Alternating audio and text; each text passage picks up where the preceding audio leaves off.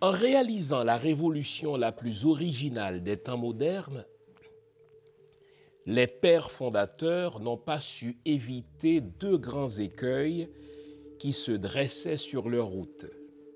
L'exclusion des beaux sales et des femmes et la tendance naturelle au totalitarisme. Comme les deux grandes révolutions qui l'ont précédée, l'américaine de 1776 et la française de 1789, la révolution haïtienne n'a rien fait pour assurer l'égalité sociale et politique des citoyens. La première n'a pas aboli l'esclavage ni tenté de procéder à une intégration graduelle des esclaves libérés après la guerre de sécession, tandis que la deuxième a aboli puis rétabli ce régime. Et aucune des trois n'a mis fin aux pratiques d'exclusion en vigueur. Quant à la tendance au totalitarisme, aucun effort sérieux n'a été fait en Haïti pour y résister. Faute d'avoir su concevoir et mettre en place un régime politique présentant la souplesse nécessaire pour assurer l'expression des dissidences, l'alternance au pouvoir, une lutte efficace contre la corruption, les pères fondateurs nous ont légué un autoritarisme qui dure encore. En deux siècles, le pays a vécu sous la férule d'un roi, de deux empereurs, de huit présidents à vie et d'une multitude de présidents incapables de lancer le pays sur les voies du progrès et du respect des libertés publiques il est sans doute encore possible de redresser la barre, mais les traditions de despotisme nous sont si profondément ancrées maintenant qu'il est permis autant d'espérer que de penser qu'il n'y a plus d'espoir. Dans une étude intitulée Une autre voie de construction de l'État-nation, l'expérience christophienne 1806-1820, Michel Hector affirme qu'Haïti est passé du pareil au même au fil de ces changements de régime politique. Empereur, roi ou président, nous sommes en présence d'une monocratie à forte consonance despotique dans la plupart des cas. Eddie Cavé, Haïti, extermination des pères fondateurs et pratiques d'exclusion, hiver 2022, page 46. Bonjour le monde, bonjour mesdames, bonjour messieurs, bienvenue à cette autre édition de l'émission Lumière sur le monde. Ce matin, je vous préviens, je vais toucher du doigt nos maux, nos problèmes, nos maladies en tant que peuple. Si la semaine dernière, nous avons projeter la lumière sur des étrangers dans leur tactique de manipulation, dans leur mécanisme de néocolonialisme. Aujourd'hui donc, je vais toucher du doigt nos maux, M-A-U-X, nos maladies, nos problèmes, nos vulnérabilités, car nous en avons. Et plus on va réfléchir sur nos problèmes, plus nous allons réaliser que cette maison que nous appelons Haïti, cette nation n'a jamais été créée. Il nous faut la créer. Il nous faut jeter les bases de ce pays qui ne fait que rater des opportunités, qui ne fait que rater des occasions en or. Mais pour reconstruire ce pays, pour jeter les bases véritables de cette nation, nous devons commencer par poser un diagnostic cru, sans condescendance, sans complaisance, sans chauvinisme sur nos problèmes, nous regarder au miroir et réaliser ensemble, entre nous, nos laideurs, nos blessures, nos faiblesses, et dans un deuxième temps, les transcender afin de créer ce pays qui est encore à faire. Je vous veux éveiller? Ce matin, je vous préviens, nous allons dire les vraies affaires. Et pour cela, vous connaissez le rituel, je vous invite à vous offrir une bonne tasse de thé, une bonne tasse de café, une bonne tasse de chocolat chaud, car ce matin, plus que jamais, j'ai besoin de toute votre attention. Restez là, je vous reviens après, c'est promis. À tout à l'heure. Nouveau, bonne nouvelle, toutes les émissions Lumière sur le monde se trouvent désormais en mode podcast. Cela veut dire que vous pouvez continuer à vaquer à vos occupations tandis que vous nous écoutez, où que vous soyez, dans votre voiture, à l'épicerie, au travail, en faisant vos courses ou à la maison. Toutes les émissions Lumière sur le monde en français et en créole sont en mode podcast. Vous les trouverez sur Apple Podcast, Spotify, Podcast Index, Google Podcast, Amazon Music, Stitcher et les autres. Nous sommes partout en mode podcast. Il n'en tient qu'à vous. Nouveau, bonne nouvelle, Lumière sur le monde est un podcast.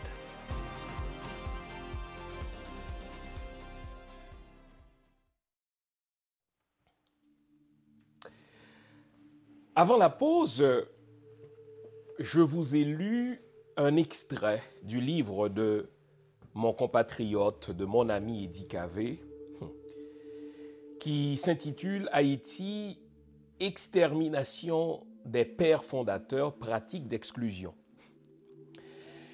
C'est un livre qui m'a beaucoup touché, c'est un livre qui m'a bouleversé.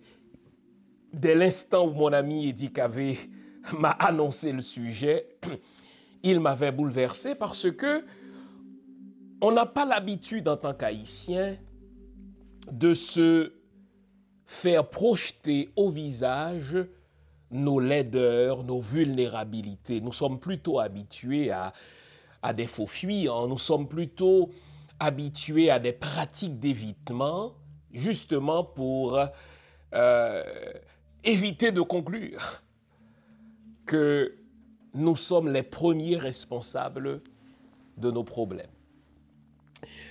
Alors dans ce livre que j'ai lu, bon Dieu, au moins quatre fois, mon ami Eddie Cavé nous a balancé au visage le fait que des 37 signataires de l'acte de l'indépendance, mais quel beau geste, des nègres qui ont vaincu les trois plus puissantes armées du monde, la française, l'anglaise, l'espagnole, et qui ont proclamé à la face du monde et de l'univers leur indépendance, leur volonté de se donner une nation nègre qui gérerait ses propres ressources pour le plus grand bien du plus grand nombre, eh bien, mon ami, l'historien, l'écrivain Eddie Cavé nous a fait remarquer que, Jean, de ces 37 signataires, 51% sont morts assassinés par d'autres signataires. Putain. Mais le problème commence déjà, les amis. Et quand on prend le temps de lire le livre et qu'on se pose la question, mais pourquoi un tel va faire assassiner deux ou trois autres? Pourquoi tel chef, tel roi, tel empereur et plus tard tel président va faire assassiner tel autre signataire? C'est pas compliqué. La question, ou bien la réponse à cette question se résume en une phrase. Ils l'ont fait pour des questions d'intérêt personnel. Parce que celui-ci menaçait mon pouvoir, parce que si j'élimine pas celui-ci, eh bien dans cinq ans, il va fomenter un coup d'État contre moi, il va fomenter une révolte populaire contre moi. Alors avant qu'il ne passe à l'acte, je l'élimine. En sorte que, en un rien de temps, en quelques années seulement après la signature de notre acte de l'indépendance, 51% des signataires se sont entre-assassinés. Ce ne sont pas des Français, là, qui les ont empoisonnés. Ce ne sont pas des Américains qui les ont renversés. Ce ne sont pas des Anglais qui les ont fusillés. Je répète, 51% des signataires, donc nos ancêtres, se sont entre-assassinés. Ils se sont entre-égorgés pour des raisons d'intérêt personnel. On dirait que aussi longtemps qu'ils avaient un ennemi commun, ils pouvaient s'entendre. Aussi longtemps que les Français étaient à Saint-Domingue, ils pouvaient s'entendre contre cet ennemi commun. Mais cet ennemi commun, une fois disparu, cet ennemi commun, une fois chassé, le véritable ami maintenant devient mon frère.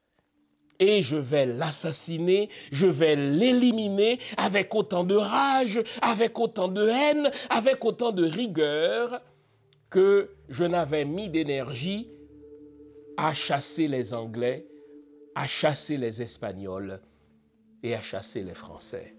Nous avons un foutu problème en tant que peuple. Nous sommes incapables de nous entendre entre nous. Nous pouvons nous entendre contre un ennemi étranger. Mais une fois l'ennemi étranger chassé, nous nous dressons les uns contre les autres parce que nous sommes motivés par cette affaire d'intérêt personnel. Ne pensons pas que cette incapacité à nous entendre soit réglée. Non. Notre incapacité à nous entendre s'est même empirée au fil des années. Parce qu'en général, dans une nation, quand nation il y a, or je plaide qu'Haïti n'est pas encore une nation, en général, dans une collectivité qui cultive le vivre ensemble, c'est l'école, c'est la famille, ce sont les médias, ce sont les religions qui doivent s'occuper d'enseigner aux citoyens de demain l'art de coopérer, l'art de s'entendre, l'art de faire des compromis. Or, justement, nos écoles des 200 dernières années ne se sont pas du tout préoccupées de semer en nous le vivre ensemble, de semer en nous la coopération. Au contraire, nos écoles se sont chargées de semer en nous l'esprit de compétition, de semer en nous l'individualisme, de semer en nous l'art de nous dresser les uns contre les autres. Exemple. J'ai laissé Haïti après mes études secondaires classiques. Donc ça fait deux ans de maternelle, sept ans de primaire, quatre, sept ans de secondaire, donc 16 ans d'études au total. Et je vais vous dire quelque chose, ce n'est qu'en arrivant au Canada que j'ai réalisé cette grande faiblesse. En 16 ans d'études en Haïti, je n'ai jamais eu, pas une seule fois, un travail d'équipe. Pas une seule fois. Les amis, c'est grave. Deux ans de maternelle, on m'a appris à travailler seul. On m'a appris à faire mes devoirs seul. On m'a appris à répondre aux questions seul. Et si d'aventure l'autre, n'est-ce pas, veut regarder dans ma feuille, si d'aventure moi je n'ai pas la réponse à une question et que je sois tenté de demander à l'autre de m'aider, mais là je suis puni. Je suis puni parce que je copie, je suis puni pour plagiat, etc. Imaginons les amis. Les premières années d'une vie sont cruciales, les premières années d'une vie sont essentielles en ce que c'est pendant cette période-là, c'est pendant ce laps de temps-là que l'on doit enseigner aux futurs citoyens la coopétition. Bien sûr qu'il faut un certain degré, bien sûr qu'il faut une certaine dose de compétition, mais il faut surtout de la coopération car une collectivité ne construit pas seule ce sont justement les enfants d'aujourd'hui qui seront appelés plus tard à maintenir ou à construire la collectivité si déjà à la maternelle, si déjà au primaire, si plus tard au secondaire, on ne leur apprend pas à coopérer, on ne leur apprend pas à travailler ensemble, ils vont jamais travailler ensemble parce qu'on ne donne pas ce qu'on n'a pas. J'ai encore en tête, les amis, ces exemples traumatisants du jour des bulletins scolaires. Je ne connais pas votre âge, mais si vous avez 50 ans et plus, bon Dieu, vous avez vécu ces moments de traumatisme. Imaginez, les amis, quand on promulguait les bulletins. Y a-t-il quelque chose de plus intime? Y a-t-il quelque chose de plus personnel qu'un bulletin scolaire? Mais c'est le fruit ou c'est les résultats de mes efforts. Eh bien, dans, l'Haïti de mon enfance, dans l'Haïti de, de ma vie d'adolescence, eh bien, le bulletin scolaire était quelque chose d'humiliant. Oh là là, je me rappelle notamment chez les frères de l'instruction chrétienne comment on promulguait les résultats. Eh bien, nous étions peut-être 32 ou 33 dans une salle de classe. On commençait par rappeler devant les autres le dernier de la classe. On le nommait. On disait quelle moyenne il avait obtenue. Donc c'était le 33e. Et, le 33e avait une place qui lui était assignée. Ensuite, on appelait le 32e. On appelait, n'est-ce pas, le 31e. Et jusqu'au premier de la classe. En sorte que même l'étranger qui entrait par la suite pour toutes sortes de raisons, soit un parent ou bien, n'est-ce pas, un visiteur qui entrait dans la salle de classe, il pouvait voir quels sont ceux qui ont eu, n'est-ce pas, les pires notes et quels sont ceux qui ont eu les meilleures notes? Et ceux qui ont eu les meilleures notes ne devaient pas collaborer, ne devaient pas parler à ceux qui ont eu les pires notes. Au fait, ils n'étaient même pas des amis. On les traitait de tous les noms, en sorte que, déjà à l'école, ceux qui avaient des difficultés étaient humiliés, ceux qui avaient des difficultés étaient ostracisés, ceux qui avaient des difficultés subissaient, selon le vocabulaire de mon ami Eddie Cavé, déjà des pratiques d'exclusion.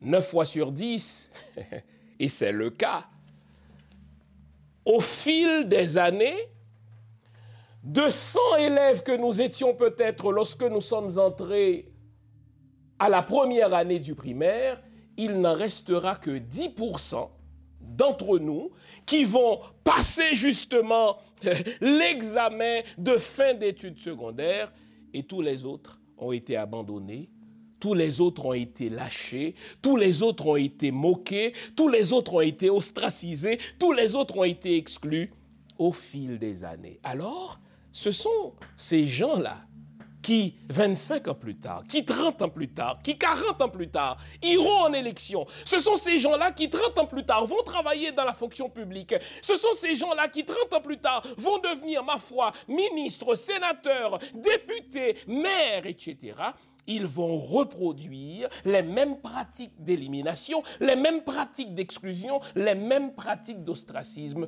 parce que l'école ne nous a jamais appris à coopérer. Donc je l'ai dit, quand on veut construire une nation, c'est l'école qui s'occupe justement de semer dans la tête des élèves, de semer dans la tête des étudiants l'esprit de coopération, l'esprit de coopétition, l'esprit d'entraide.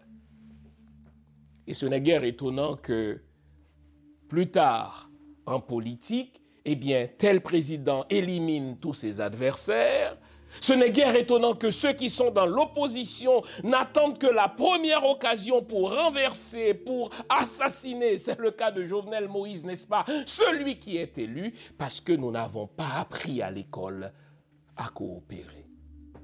Et cela se voit, les amis. Nous allons nous apesantir tout à l'heure sur les mille et un accords qui déchirent, n'est-ce pas, notre nation, en sorte que plutôt que de parler d'accords, il faudrait mieux parler de désaccords. Ce n'est guère étonnant, ce n'est pas une fatalité. On ne donne pas ce qu'on n'a pas. On ne peut partager que ce qu'on a reçu. Et je dis que quand ce n'est pas l'école, c'est dans la famille qu'on apprend la coopétition, qu'on apprend la coopération. C'est dans la famille qu'on apprend l'entraide. Si vous voulez admettre la vérité, dans combien de familles les parents ne confient-ils pas la responsabilité, n'est-ce pas, des jeunes à l'aîné? Et l'aîné devient neuf fois sur dix une espèce de bourreau. Il peut punir qui il veut. Il peut s'emparer, n'est-ce pas, de la part léonine lorsque les parents ne sont pas là et qu'on lui demande à lui ou à elle, n'est-ce pas, de s'occuper des autres. Eh bien, lui ou elle va prendre, n'est-ce pas, la part du lion et lui ou elle ne laissera que les miettes aux plus jeunes. Et les plus jeunes n'ont absolument aucun droit. Les plus jeunes, n'est-ce pas, n'ont pas, de, pas de voix au chapitre. Et lorsque ils vont tenter de tout expliquer aux parents, non seulement les parents ne vont pas les croire, mais les parents en plus vont leur dire, n'est-ce pas, d'écouter la voix de leur aîné, d'obéir à leur aîné, car c'est lui le chef. Voilà un autre mot qui nous tue dans nos pays noirs. Nous confondons leadership et chefferie, nous confondons leader et chef, en sorte que même dans la famille, hélas, c'est Pigot qui a crasé Pipiti.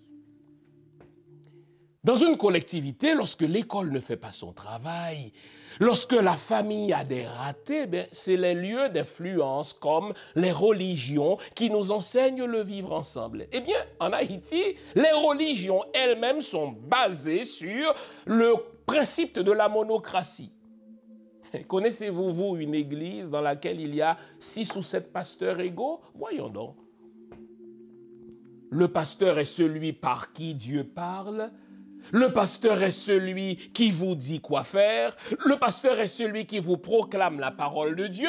Et si vous n'êtes pas d'accord avec lui, c'est pas compliqué, il vous chasse et vous-même vous allez ouvrir votre propre église. D'où la multiplication de ces églises et de ces pasteurs dans nos pays. Donc vous notez que même l'Église qui en théorie est censée nous enseigner l'art de vivre ensemble, même l'Église qui en théorie est censée nous enseigner, n'est-ce pas, la coopération, ne nous l'enseigne pas. Parce que le pasteur est une espèce euh, de, chef suprême. Il est une espèce de grand prêtre qui ne reçoit ses ordres que de Dieu lui-même et à qui les ouailles doivent obéir aveuglément parce qu'il vous proclame la parole de Dieu. Maintenant, qu'est-ce qui se passe en conséquence dans nos sociétés? On est toujours obligé de choisir entre l'un ou l'autre. Je suis né au Cap, j'ai grandi au Cap. On ne pouvait pas écouter Septembre et Tropicana en même temps. Il fallait être soit pour Septembre, auquel cas ceux qui étaient pour Tropicana nous détestaient, ou être pour Tropicana et ceux qui étaient pour Septembre nous détestaient. Et là, vous aviez, n'est-ce pas, des gens qui habitaient dans le même quartier qui, parce que telle famille aimait Septembre et telle autre, n'est-ce pas, aimait Tropicana, ne se parlaient pas. Alors que si on nous avait appris le vivre ensemble, si on nous avait appris, n'est-ce pas, la coopération, mais ce sont deux groupes musicaux de la même petite ville, pourquoi ne pas apprécier leurs prestations musicales en même temps? Nous sommes donc retrouvés pendant longtemps avec ces pratiques d'exclusion. Je me rappelle quand j'étais euh, en terminale. Nos professeurs d'histoire nous mettaient en garde de choisir certains sujets sensibles. Par exemple, la fameuse guerre du Sud, qui opposait des, euh, si vous voulez, les héros du Nord, les Toussaint Louverture, les Dessalines, aux héros du Sud, les Rigaud, etc. On nous dit de nous tenir loin de ces sujets-là. Pour quelle raison? Parce que si vous preniez position pour les gens du Nord et que par hasard votre feuille d'examen soit corrigée par, n'est-ce pas, un professeur du Sud, eh bien vous êtes foutu. Tandis que si c'est le contraire, disons vous prenez position pour les gens du Sud, mais que votre feuille en tant qu'élève soit corrigée par un prof du Nord, vous êtes foutu. On vous apprend, n'est-ce pas, à vous tenir loin de ces sujets controversés. Pour quelle raison? À cause de nos pratiques d'exclusion à cause de nos pratiques de jusqu'au boutisme. Les amis, il est temps pour nous de faire ce constat, ce triste constat que nous n'avons pas dans notre ADN cette capacité de nous entendre, nous n'avons pas dans notre ADN la capacité des compromis. C'est toujours le haut toit que je m'y mette. Les signataires s'entendent malheureusement pour assassiner Jean-Jacques Dessalines, l'empereur. Mais Jean-Jacques Dessalines, une fois assassiné, ils ne peuvent pas s'entendre non plus pour se donner une vision commune de la nation. Ils vont tenter de s'éliminer par une guerre civile. C'est honteux, les amis. Moins de deux ans après la fin de la guerre de l'indépendance qui a chassé les Français, Maintenant, ce sont nos ancêtres qui retournent sur le champ de la bataille, sur le champ de la guerre, pas pour éliminer un autre étranger, mais pour se battre entre eux. Était-ce Christophe qui devait diriger le pays ou était-ce Pétion qui devait diriger le pays? Et vous savez comment ça s'est soldé. On s'est retrouvé avec une soi-disant république dans l'Ouest et un royaume dans le Nord. Notre incapacité à nous entendre. Il en résulte donc que pendant les 200 ans de notre histoire, à quelques rares exceptions, mais très rarissimes exceptions, la seule façon de parvenir au pouvoir, c'est d'armer des paysans de leur donner des piquets, de leur donner des fusils, généralement des fusils qui ne fonctionnent pas, et de marcher sur les lieux du pouvoir à Port-au-Prince. Si on arrive à chasser l'occupant, eh bien, on est président jusqu'à ce qu'un autre arme d'autres paysans et marche contre nous, nous force à l'exil ou nous assassine. Et si donc nous avons passé nos 200 ans d'histoire à nous entretuer, à nous entredéchirer, à nous renverser, à recommencer à chaque fois par notre incapacité de nous entendre. En sorte que ce à quoi nous assistons aujourd'hui, accord peine, accord du secteur démocratique populaire, accord de Montana, tout ceci, les amis, n'est qu'un nouvel épisode de notre constante historique. Il n'y a rien de nouveau là-dedans, là. Ce sont les noms qui changent, ce sont les visages qui changent, ce sont les noms des partis politiques qui changent, mais les pratiques d'exclusion, notre incapacité à nous entendre, n'est-ce pas, sont restées les mêmes au fil des 200 ans d'histoire.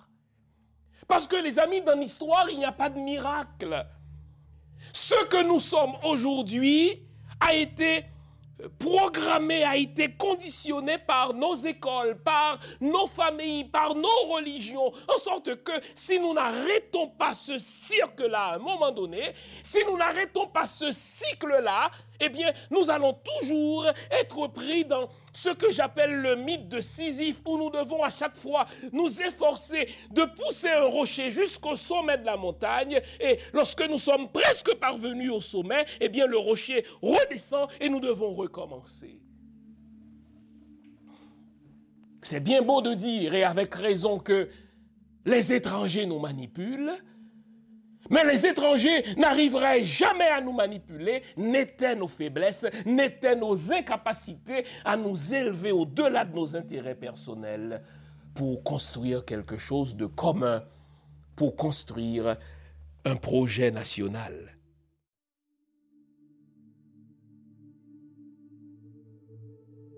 Je voudrais vous inviter à vous abonner à cette page et à recruter d'autres gens qui vont s'abonner. Pour quelle raison? Parce que c'est une chaîne qui est consacrée à la dézombification du peuple noir. Vous savez, en ma qualité de théologien, d'historien et d'expert en management public, je décide de mettre toute mon énergie et toute l'équipe qui travaille avec moi décide aussi de mettre toute son énergie à la dézombification du peuple noir l'émission s'appelle Lumière sur le monde, eh bien cette lumière, ce n'est pas moi. Cette lumière, c'est le travail que nous faisons ensemble. Lorsque tout à coup, on réalise qu'on nous a roulé dans la farine, on réalise qu'on nous a trompés pendant, n'est-ce pas, des siècles, et que tout à coup, nous prenons conscience de nos ressources, nous prenons conscience de notre identité, et ayant pris conscience de tout cela, nous prenons la décision de partager ce que nous sommes, ce que nous comprenons avec les autres. Donc, nous avons besoin d'avoir une masse critique d'hommes et de femmes noirs réveillés qui vont changer, n'est-ce pas, leur pays respectif pour la gloire de nos ancêtres. Nos ancêtres méritent cela. Ils se sont sacrifiés pour nous et c'est à nous aujourd'hui de prendre le relais. Comment on le fait? On le fait en se dézombifiant et en dézombifiant les autres. Je vous invite donc à liker ce qui se fait sur cette chaîne, à le chérir, à le partager avec les autres, à vous abonner et si vous l'avez fait déjà, à recruter d'autres qui vont s'abonner. On est ensemble, on garde le moral car tant que va le moral, tout va.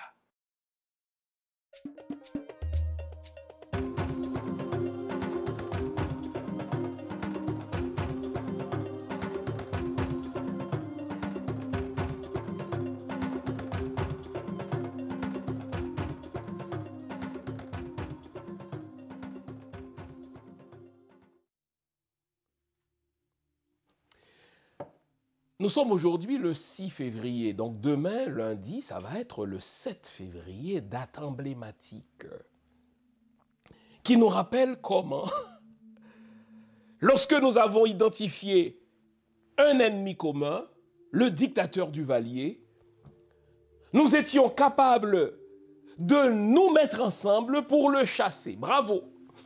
De même que nous avons pu nous mettre ensemble pour chasser l'ennemi commun, l'esclavagiste en la personne du français, l'esclavagiste en la personne de l'anglais, l'esclavagiste en la personne de l'espagnol.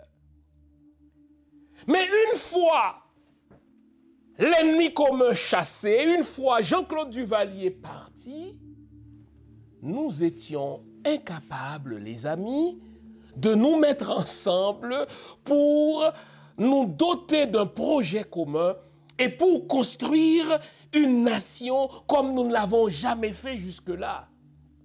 J'étais jeune adolescent au départ de Jean-Claude Duvalier. Pour moi, le Jean-Claudisme, le duvalierisme n'était pas du tout l'âge d'or, car tout jeune que j'étais, j'ai grandi avec la peur dans le ventre.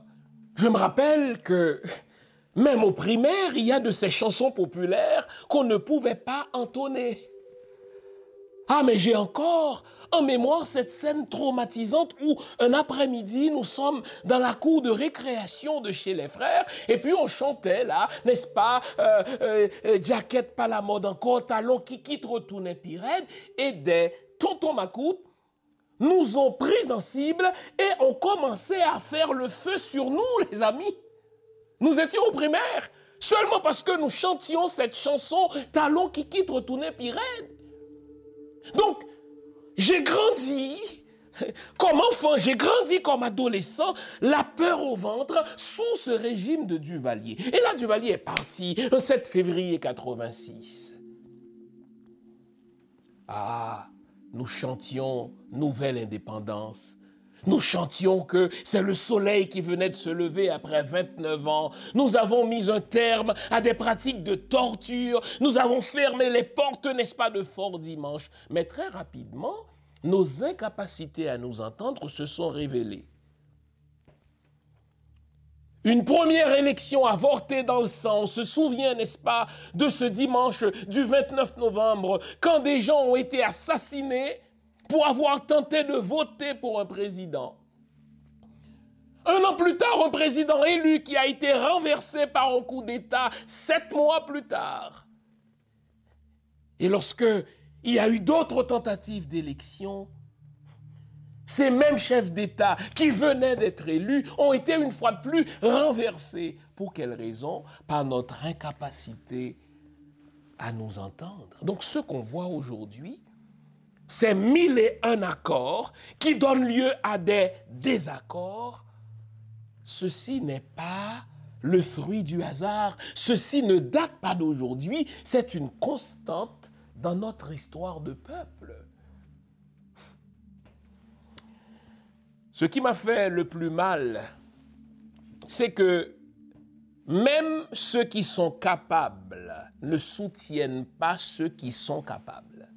Vous auriez pu dire, OK, les incapables sont jaloux vis-à-vis de ceux qui sont capables. Et là, vous me voyez venir. Moi, j'étais encore, encore une fois, je terminais, enfin, jeune finissant de mes études secondaires, lorsque Leslie Maniga est parvenu au pouvoir, dans des circonstances que l'on connaît, dans des circonstances regrettables, dans des circonstances, n'est-ce pas, si vous voulez, où la majorité des Haïtiens ont, si vous voulez, boudé les élections. Mais toujours est-il qu'il fut élu.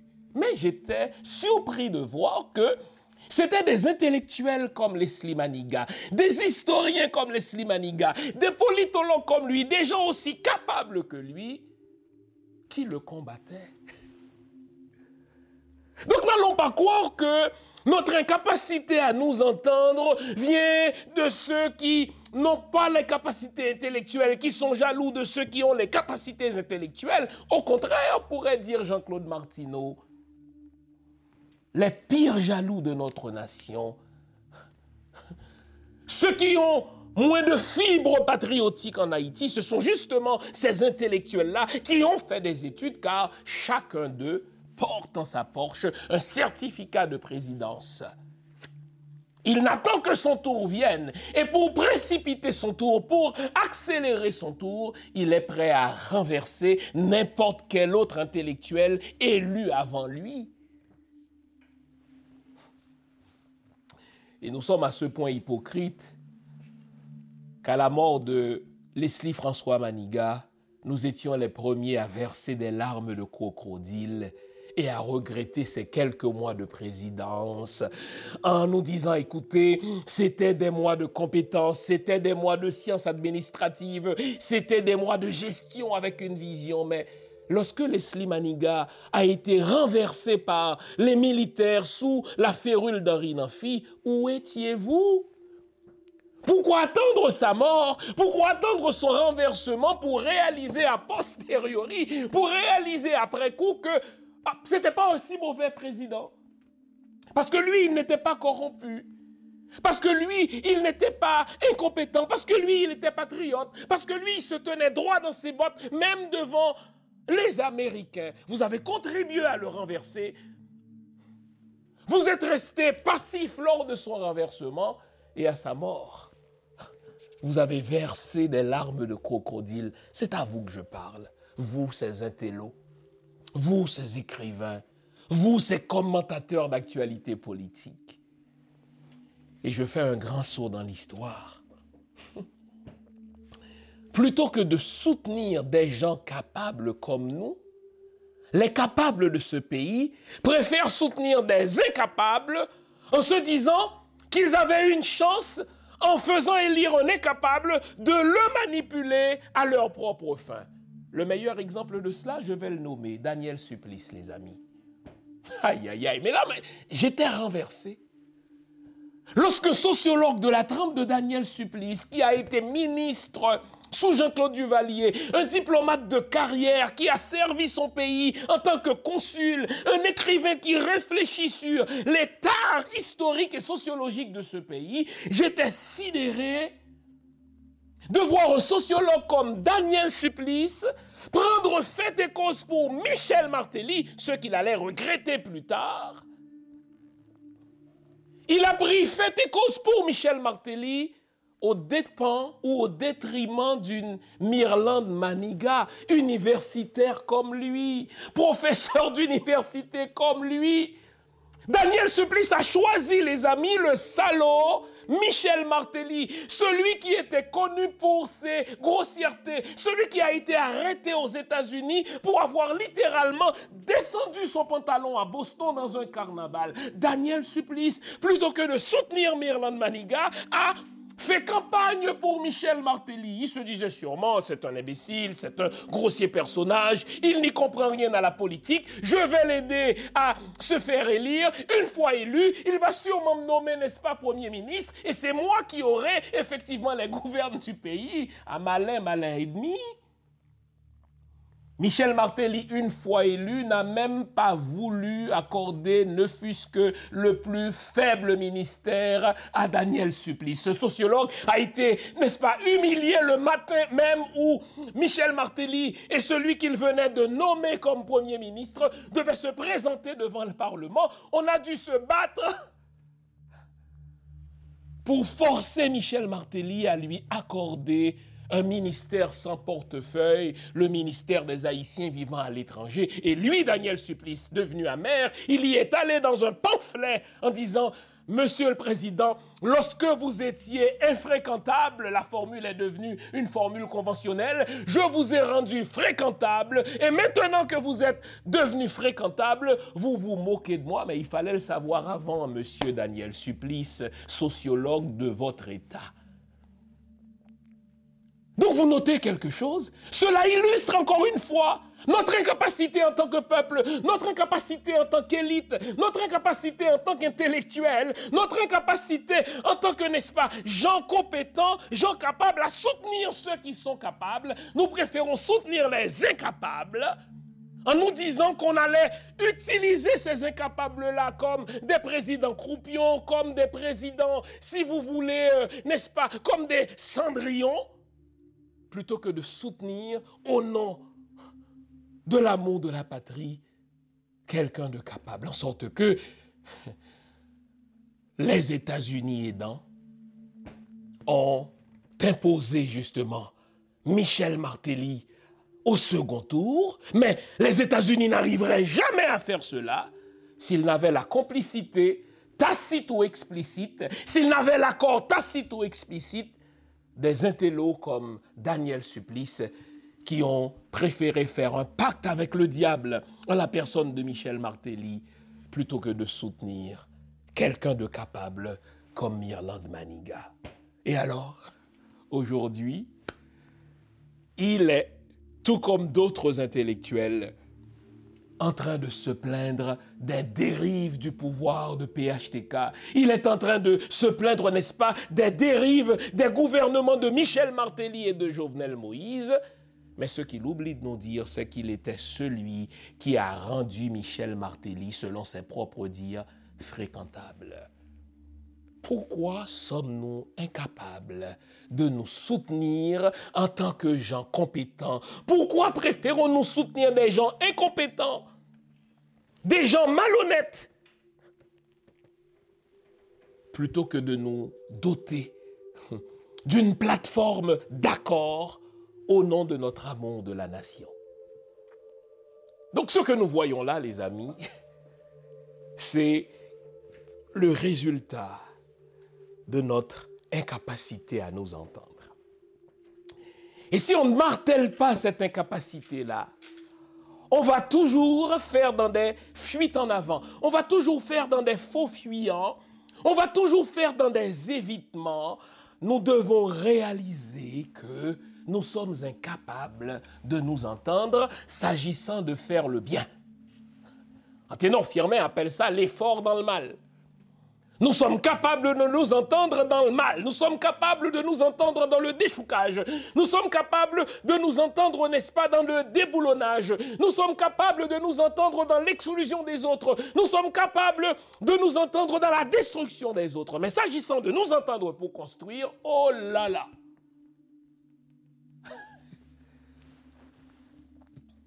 Dernière illustration de cela, l'assassinat de Jovenel Moïse. Le jour de l'assassinat de Jovenel Moïse, j'ai jamais constaté un si grand silence. En général, les journalistes les plus tonitruants, les analystes les plus verbeux, les plus prompts à expliquer ont fait silence ce jour-là. Pendant près de deux jours, vous pouviez chercher à syntoniser, n'est-ce pas, les stations de radio les plus bruyantes. Très peu d'hommes et de femmes de radio avaient quelque chose à dire. Je comprends, le traumatisme était grand. Cela faisait 100 ans qu'on avait divorcé d'avec ces pratiques d'assassinat. On renversait un chef d'État, on le forçait à l'exil, mais on ne l'assassinait pas au pouvoir. Mais ce qui m'a choqué, c'est de voir que dans les jours qui ont suivi l'assassinat de Jovenel Moïse, ceux qui jusque-là s'entendaient bien pour demander son départ, là encore étaient incapables de se donner une feuille de route commune. Avant l'assassinat de Jovenel Moïse, il savait qu'il fallait réaliser, pas seulement initier selon la formule de Montana, il fallait réaliser le procès Petro-Caribé. Il fallait donc aller voir dans ces mécanismes de corruption dont, on, dont sont coupables, n'est-ce pas, divers gouvernements, depuis le Préval de jusqu'à Jovenel Moïse, en passant par Michel Martelly et Josler me privèrent, mais ils étaient en mesure de voir cela de manière lucide avant l'assassinat de Jovenel. Une fois Jovenel assassiné, mais non, mais voilà, il n'était plus question de transition de rupture. Il n'était plus question de, réaliser le procès Petro-Caribé. Vous avez là un homme qui a été assassiné en sa résidence privée. L'homme qui aurait dû être l'haïtien le mieux protégé, il est assassiné en sa résidence privée, tandis qu'il disposait de plusieurs centaines d'hommes et de femmes qui étaient affectés à sa sécurité. On n'est intéressé par aucune enquête, aucune commission vérité et justice. Ce qu'on veut, c'est le partage du gâteau. Donc ce qui compte pour nos amis, les éternels opposants, ce n'est pas le pays, ce n'est pas une vision commune, ce n'est pas le relèvement d'Haïti. Ce qui compte pour ces gens de l'opposition, c'est d'avoir leur part de gâteau.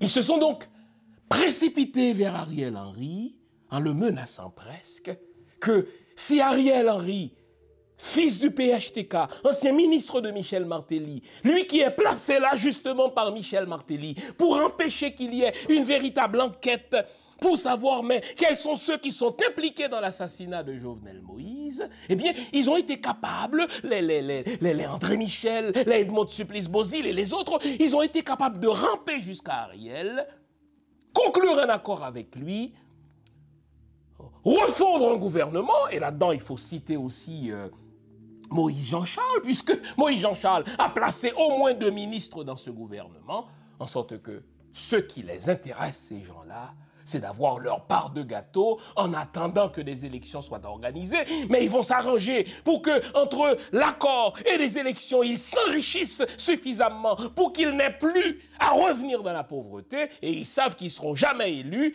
et dès le lendemain des élections, ils seront dans la rue pour demander le départ du nouvel élu en disant v'lez pas v'lez faut aller.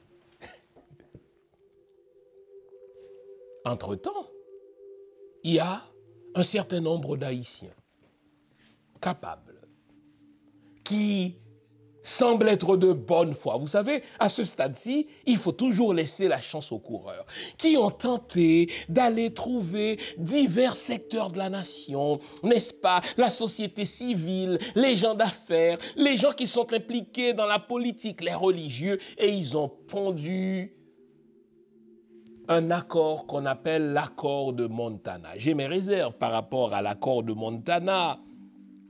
Le fait que l'accord de Montana ne prévoit pas, et je pèse mes mots, la réalisation du procès Petro-Caribé, j'ai mes réserves par rapport à l'accord Montana. Le fait que cet accord ne prévoit pas, et je pèse mes mots, la réalisation d'une enquête contre, n'est-ce pas, euh, enfin sur l'assassinat de, Jovenel Moïse. J'ai mes réserves par rapport à l'accord euh, de Montana, parce que c'est un accord, je pense, qui prévoit des élections dans deux ou trois ans. Alors que la maison est à ce point à terre qu'il faut, n'est-ce pas, la démolir et la reconstruire en lançant les 14 chantiers fondamentaux. Mais ça, ce sont mes réserves personnelles. Et j'étais prêt, moi, et je le suis toujours, à laisser la chance aux coureurs. Ces gens-là, les tenants, n'est-ce pas, de l'accord de Montana, ont fait montre d'une capacité d'aller chercher un plus large consensus possible dans la population haïtienne, ce qui est un fait rare dans notre histoire. Je n'arrête pas de vous le dire. Et tandis que l'accord de Montana était à ses débuts, ils sont allés voir Ariel Henry qui avait promis, n'est-ce pas, en temps et lieu, de nommer un représentant dans euh, ce collège présidentiel à cinq têtes, ce collège pentacéphale. Et si vous ajoutez ces cinq présidents à un premier ministre, ça fait un collège hexacéphale, donc n'est-ce pas, un gouvernement formé de cinq présidents et d'un premier ministre. C'est monstrueux, c'est ridicule, mais s'ils s'entendent là-dessus, sur cette formule que Clinton a déjà utilisé en République démocratique du Congo, je vous en parlais il y a deux semaines, c'est pas grave. Et là, la semaine dernière, nous avons assisté à un bel exercice de transparence. Lorsque, conformément à la feuille de route que les signataires de l'accord de Montana s'étaient donné, conformément au plan que ces signataires-là s'étaient fixés, ils ont procédé à l'élection d'un président en la personne de Fritz euh, Jean. Ils ont procédé aussi dans un second tour à l'élection d'un premier ministre, n'est-ce pas Steven Benoît Et c'est alors que, conformément à ce que je vous avais dit, que le Premier ministre de Michel Martelly, Ariel Henry, le Premier ministre des États-Unis, dit lui, il n'enverra plus personne dans ce collège présidentiel car le temps n'est pas à la formation d'un nouveau gouvernement, le temps est à la réforme de la Constitution et à la mise sur pied, n'est-ce pas, d'un nouveau conseil électoral provisoire en vue d'autres élections bidons comme on en a toujours eu. Entre-temps, pour que cet accord de Montana ait pu parvenir à terme, eh bien, les gens de Montana ont dû signer un pacte avec le diable en la personne de Yuri la Tortue et de Joseph Lambert, les deux larrons.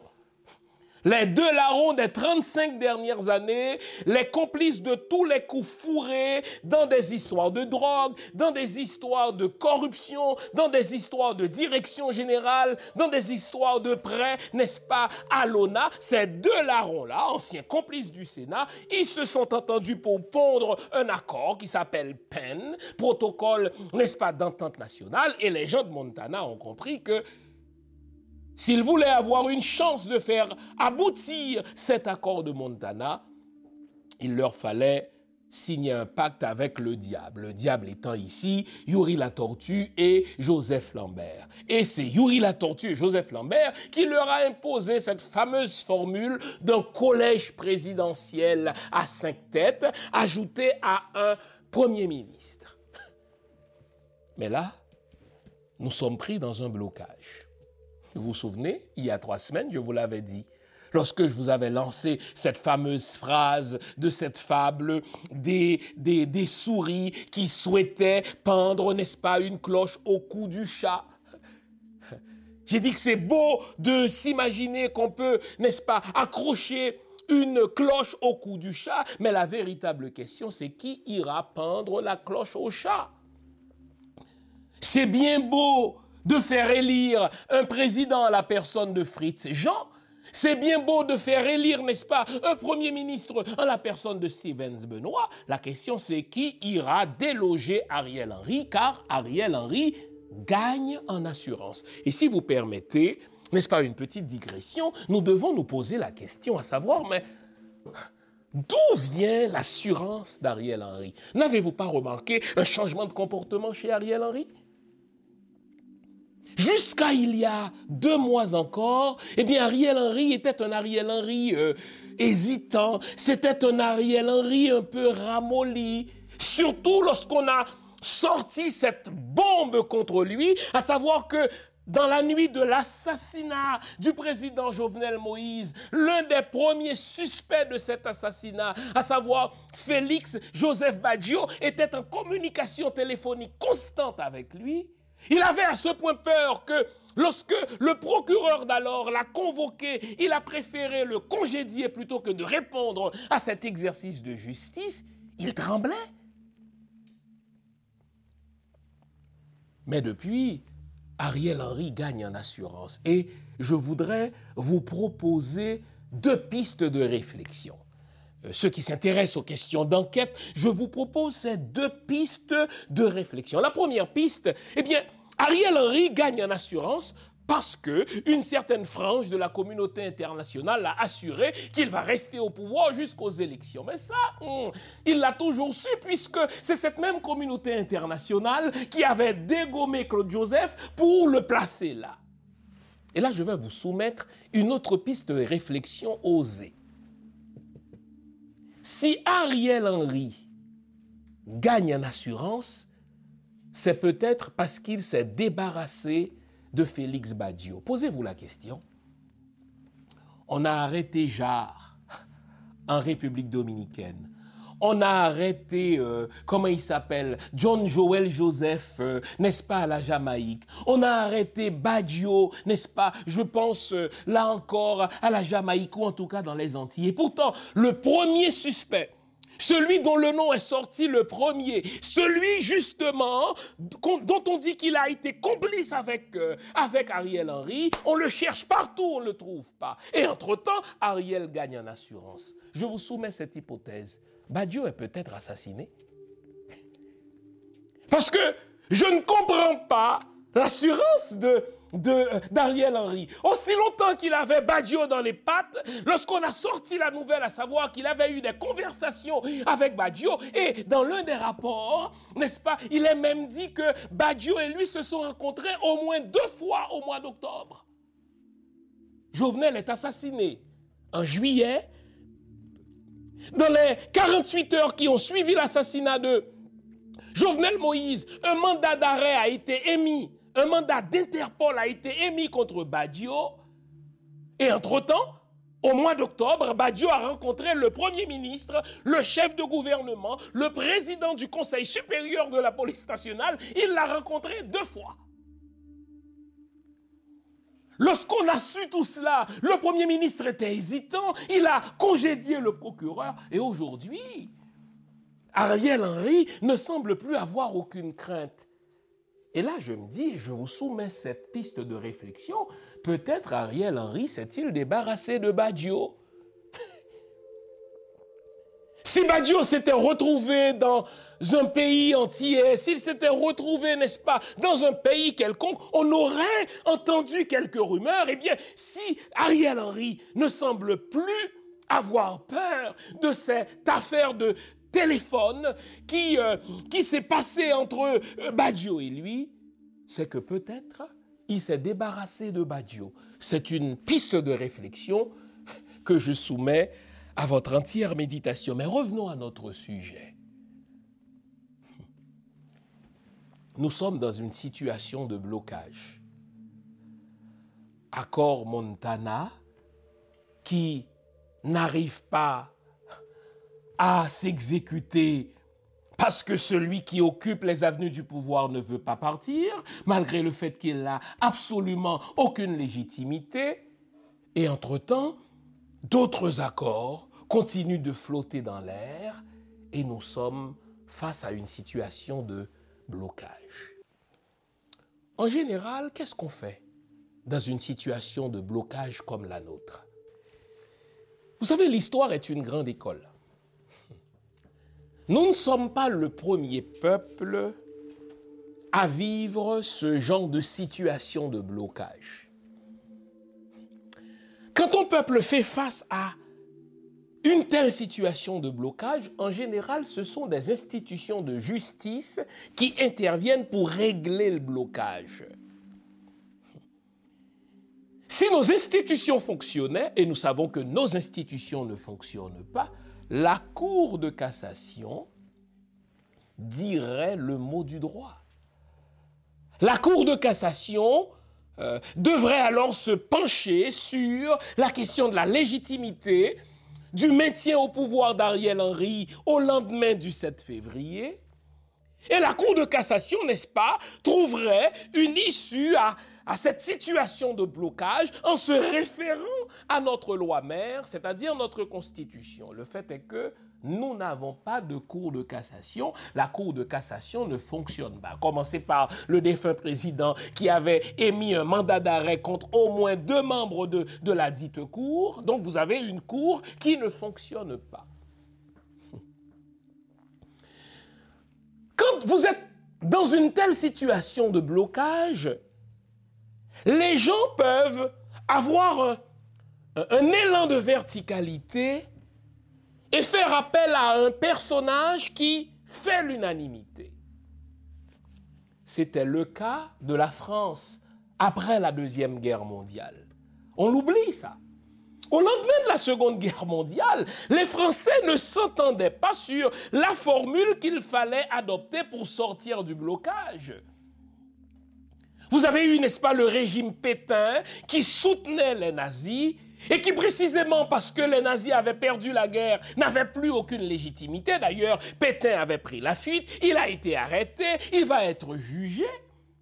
Et la classe politique française ne s'entendait pas. Il y avait les communistes, il y avait, n'est-ce pas, euh, les, socialistes, il y avait les gens de droite, et ceux-là n'arrivaient pas à trouver une formule. Et vous savez ce qu'ils ont fait? Ils ont dit, OK,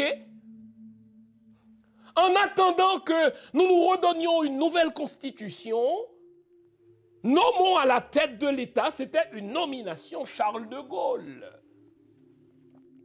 Charles de Gaulle a été littéralement nommé à la suite de, si vous voulez, de compromis entre les gens de gauche, de l'extrême gauche, entre les gens de droite et de l'extrême droite, parce qu'il fallait qu'il y ait quelqu'un qui fasse l'unanimité. Et de Gaulle émergeait comme cette figure, n'est-ce pas, qui faisait l'unanimité, n'est-ce pas, lui qui mobilisait les Français dans leur, si vous voulez, dans leur combat contre les nazis.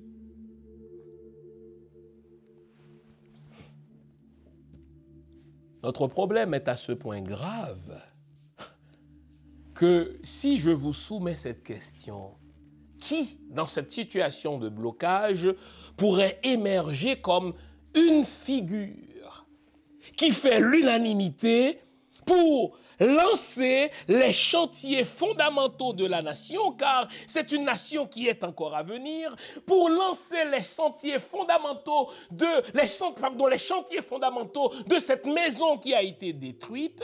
Si vous, je vous pose la question, mais est-ce qu'il y a une figure qui fait l'unanimité par son intégrité, qui fait l'unanimité par son patriotisme, qui fait l'unanimité par ses compétences, euh, même si je devais consacrer le reste de la journée à cela, eh bien, on aurait de la difficulté à trouver une personne, homme ou femme, qui fasse l'unanimité, qui s'élève au-delà de nos dissensions, parce que cette personne-là est reconnue pour ses compétences, pour son intégrité et pour son patriotisme. On va chercher longtemps.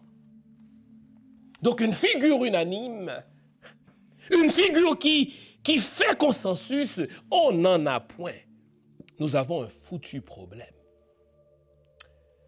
Donc le droit ne peut pas régler le problème par la, Cour de cassation. Les politiques ne s'entendent pas sur une figure unanime, crédible, patriote, n'est-ce pas, compétente et intègre pour régler le problème. Et là, il y a une troisième voie.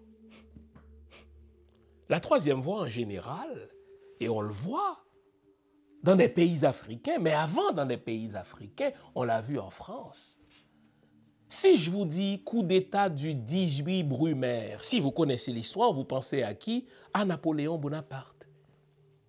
La France, justement, dix ans après la Révolution française, nous sommes encore dans une ambiance révolutionnaire. On veut établir la République, les rois reviennent, et là, on ne s'entend pas sur ce qu'il fallait faire pour, n'est-ce pas, imprimer une certaine direction à la nation française.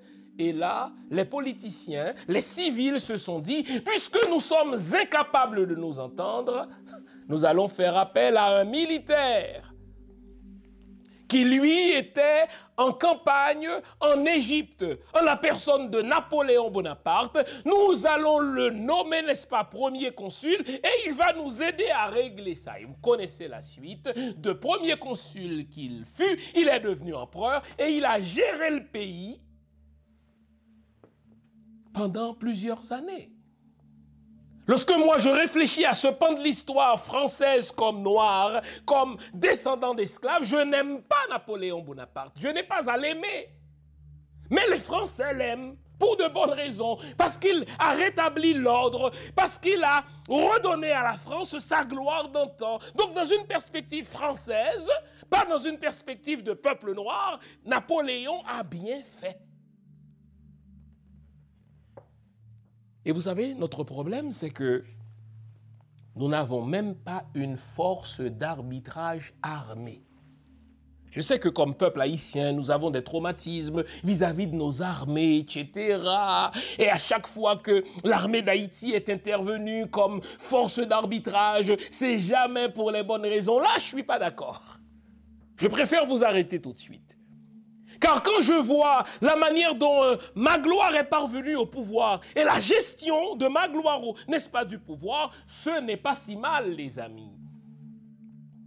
Et sans être nostalgique des forces armées d'Haïti, l'historien, moi, doit regarder les choses en face et dire, écoutez, quand on compare à, d'autres gestions, n'est-ce pas, la gestion de ma gloire du pouvoir, ce n'est pas si mal quand même. Parce que ma gloire a su quand même imposer au pays une certaine ambiance d'apaisement et les affaires ont repris, la vie a repris son cours normal sous le règne de ma gloire, même si dans les années, n'est-ce pas, de, de, de sa fin de règne, les choses allaient se gâter. Mais bon, il n'y a pas de régime parfait. Je reprends un défunt pédagogique. Quand on est dans une situation de blocage comme la nôtre, on fait appel au droit. La Cour suprême, la Cour de cassation. Mais là, on n'a pas de Cour de cassation.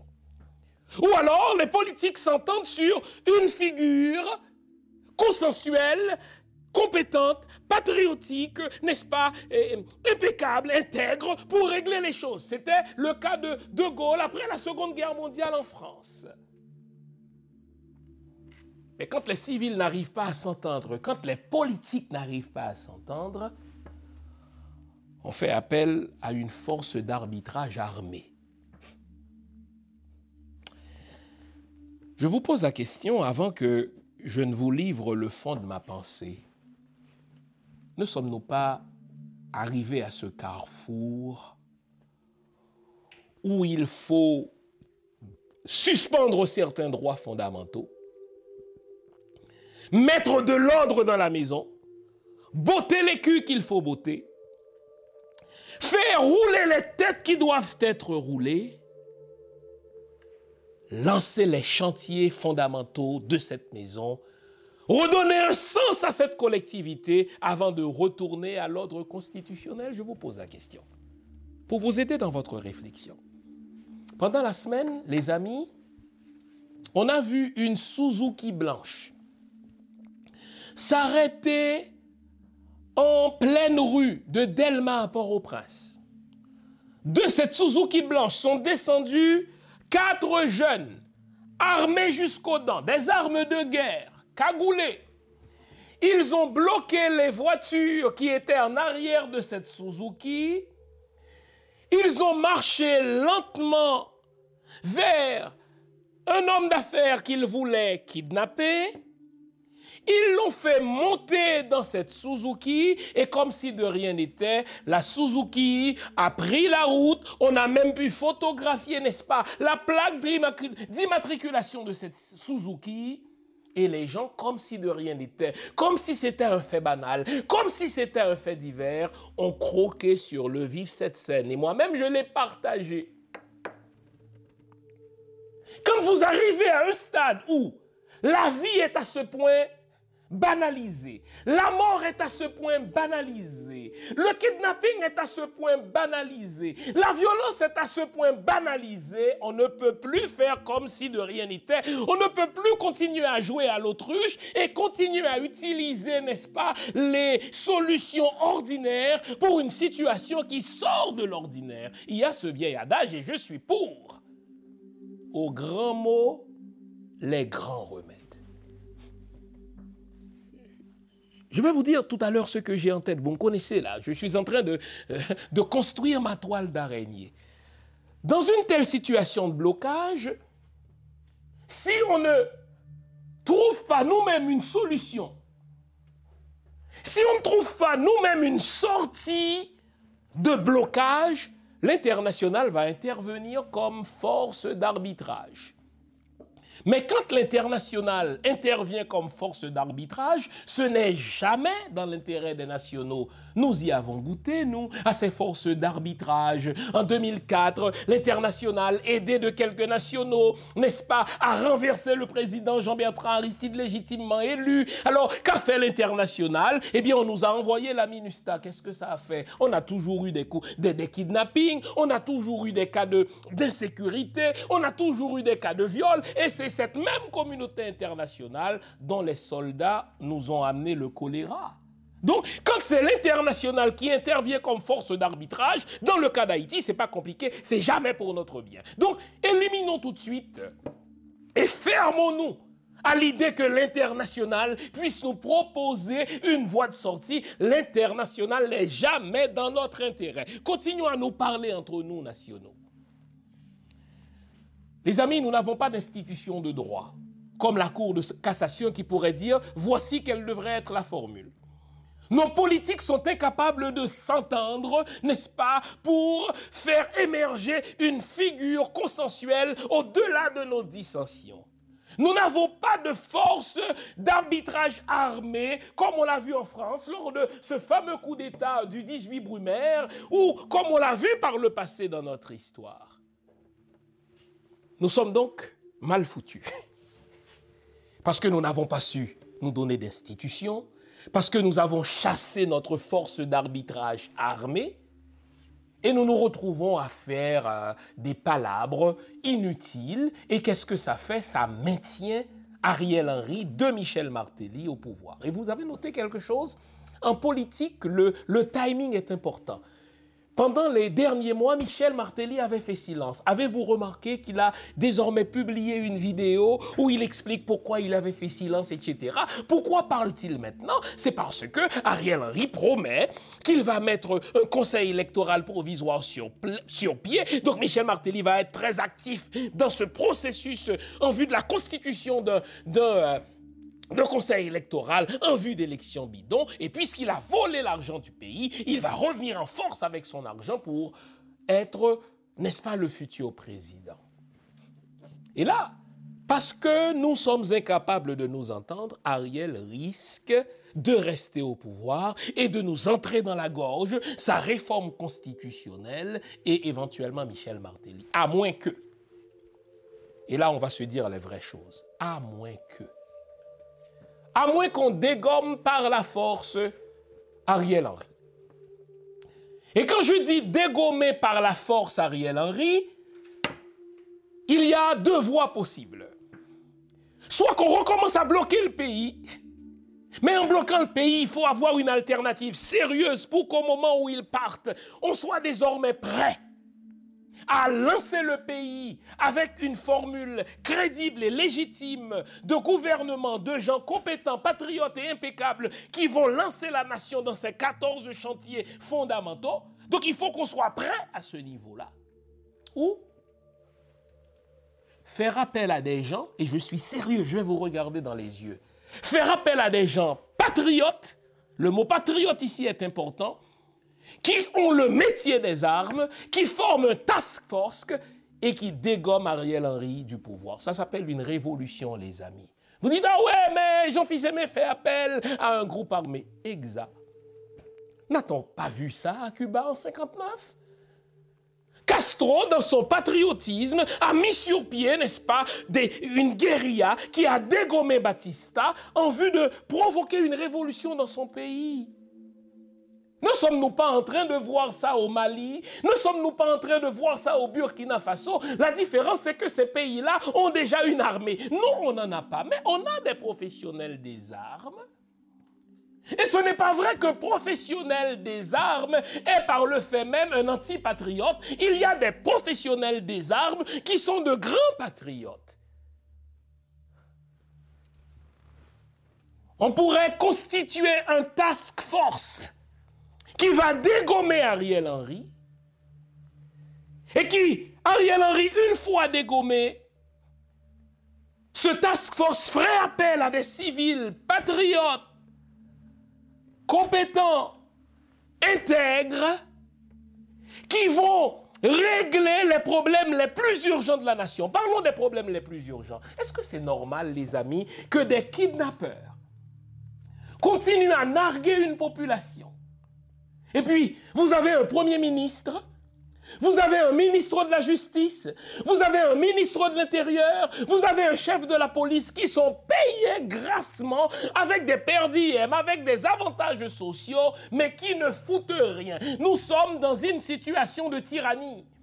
Et quand nous sommes dans une situation de tyrannie, même le droit international nous reconnaît le droit de nous sortir de cette situation de tyrannie.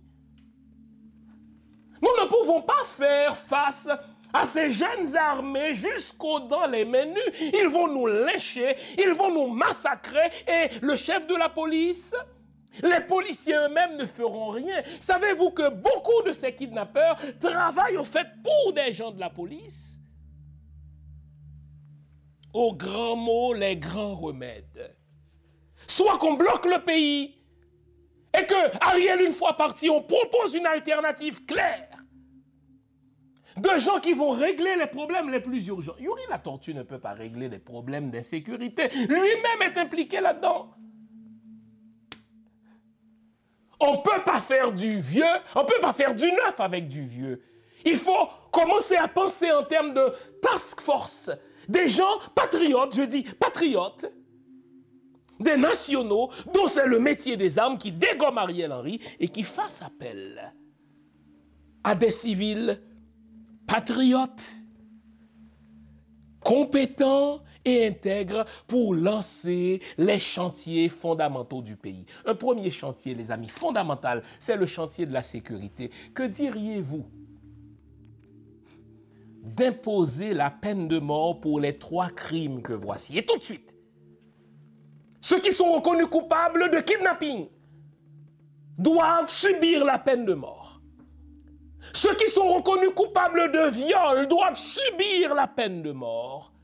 Et ceux qui sont reconnus coupables de corruption doivent subir la peine de mort. En fait, ce sont les trois mots les plus urgents de notre pays. Problème de sécurité avec ces histoires de kidnapping. Imposons la peine de mort. Vous dites, ah oui, mais la Constitution ne le prévoit pas. On mettra de côté la Constitution. Au grand mot, les grands remèdes.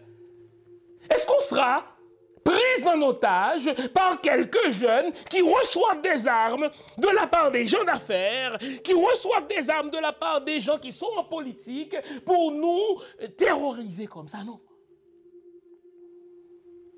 Et ce task force ayant dégommé Ariel Henry, remettra le pouvoir selon une feuille de route claire à des civils qui vont lancer les 14 chantiers fondamentaux, dont le procès Petro-Caribé, dont l'enquête, commission, justice, vérité et réconciliation sur l'assassinat de Jovenel Moïse, et les 14 chantiers dont je vous ai parlé dans mon livre Haïti, miroir d'une société en décomposition. Et si on recommençait? Conférence nationale souveraine sur le design du pays, refonte du système éducatif haïtien qui ne nous apprend pas l'art du compromis, qui ne nous apprend pas la coopération, refonte du système de justice haïtien, conception et implémentation d'une politique monétaire rigoureuse, n'est-ce pas, pour notre système bancaire, réalisation du procès caribé. Au fait, revoyons l'organigramme de l'État. Vous avez ces 14 chantiers dans mon livre sur Haïti, Haïti miroir d'une société en décomposition, et si on recommençait? On ne peut pas continuer à louvoyer, on ne peut pas continuer à parlementer, on ne peut pas continuer à niaiser, tandis que la nation est en train de, de s'effondrer. Nous avons 14 millions de personnes qui sont prises en otage par quelques jeunes, qui sont armés par des gens d'affaires, qui sont armés par les politiciens et dont les armes nous, nous, nous proviennent des États-Unis avec la complicité des autorités américaines. Prenons-nous en main un task force pour déloger Ariel. Car Ariel ne partira à moins qu'il ne soit obligé de le faire par la force. La communauté internationale va continuer, n'est-ce pas, à nous niaiser en souhaitant un accord, des accords non. Vous dites, ah oui, mais le task force, c'est de la violence, mais Subir un kidnapping, ce n'est pas de la violence, ça. Payer des ministres de la justice, des ministres de la sécurité publique, payer un premier ministre, payer un chef de la police qui ne nous protège pas, ce n'est pas de la violence, ça. Nous sommes en situation de tyrannie et en situation de tyrannie, nous avons le droit de chasser. Nous avons même le devoir moral de chasser les tyrans. Arrêtons de penser qu'on va parvenir à nous-mêmes à un accord des accords. Nous en sommes incapables. Toute notre histoire est une constante de nos incapacités à nous entendre. Soit qu'on bloque le pays jusqu'au départ d'Ariel Henry, mais là nous allons nous épuiser. Il va nous avoir à l'usure, soit qu'on mette sur pied un task force qui dégomme ce con et tous les guignols qui sont au pouvoir et qui, dans leur patriotisme, remettent le pouvoir à un groupe de civils patriotes, compétents, intègres, qui vont rebâtir la nation. Mais en attendant, il faut résoudre ce problème d'insécurité en imposant la peine de mort à ceux qui kidnappent, à ceux qui violent, à ceux qui sont reconnus coupables de corruption. Pour le faire, on ne peut pas le faire avec ceux qui sont déjà impliqués dans la corruption. On ne pourra pas le faire avec les vieux routiers de la politique qui eux-mêmes sont là pour s'enrichir et qui se sont déjà enrichis par la corruption. Il faut l'émergence de nouvelles têtes. Des têtes qui vont se dire aux grands mots les grands remèdes pour les kidnappeurs, ce qui les attend c'est la peine de mort. Pour les corrupteurs et les corrompus, ce qui les attend, c'est la peine de mort. Et pour ceux qui sont reconnus coupables de viol, c'est la peine de mort. Nous en sommes là, les amis. Autrement, vous avez vu, Michel Martelly est en train de mettre sa toile d'araignée sur pied. Il est en train de nous dire, Chut, gardons le silence. Ne dénonçons pas Petro-Caribé. Gardons le silence. Ne dénonçons pas l'assassinat de Jovenel. Gardons le silence. Ne dénonçons pas les kidnappings pour qu'ils reviennent au pouvoir. Mais si nous sommes gentils comme des moutons, si nous n'osons pas les formules, n'est-ce pas, qui sortent des sentiers battus, Ariel Henry va nous foutre une nouvelle constitution PHTKiste dans la gorge. Il va nous redonner un président PHTK et il va continuer à rire de nous avec la complicité internationale. Task Force, une équipe de civils qui lance les chantiers de la nation et qui impose la peine de mort aux kidnappeurs, aux violeurs et aux corrompus. Je vous ai livré ma pensée. Je sais que ça va susciter la réflexion, c'est le but. Réfléchissons ensemble. Mais ne nous laissons pas prendre en otage par les PHTKistes et par les kidnappeurs qu'ils ont mis dans les rues pour nous faire peur. Je vous ai parlé aujourd'hui de deux livres celui de mon ami Eddie Cavé, Haïti, extermination des pères fondateurs et pratiques d'exclusion que vous trouverez sur Amazon. Et je vous ai aussi parlé du mien, dans lequel j'analyse ces trois hold-up de notre pays. Hold-up du pouvoir, hold-up du savoir, hold-up de l'avoir. Et dans ce livre aussi, j'analyse les 14 chantiers fondamentaux si l'on veut construire la nation et bâtir la maison euh, qui nous appartient à tous et à toutes. Haïti, miroir d'une société en décomposition avancée, et si l'on recommençait. Vous le trouverez sur mon site web www.jeanfissemé.com ou amazon.ca. Merci, j'espère vous avoir été utile. On garde le moral, car tant que va le moral, tout va. On reste ensemble. Bonne semaine. Au revoir.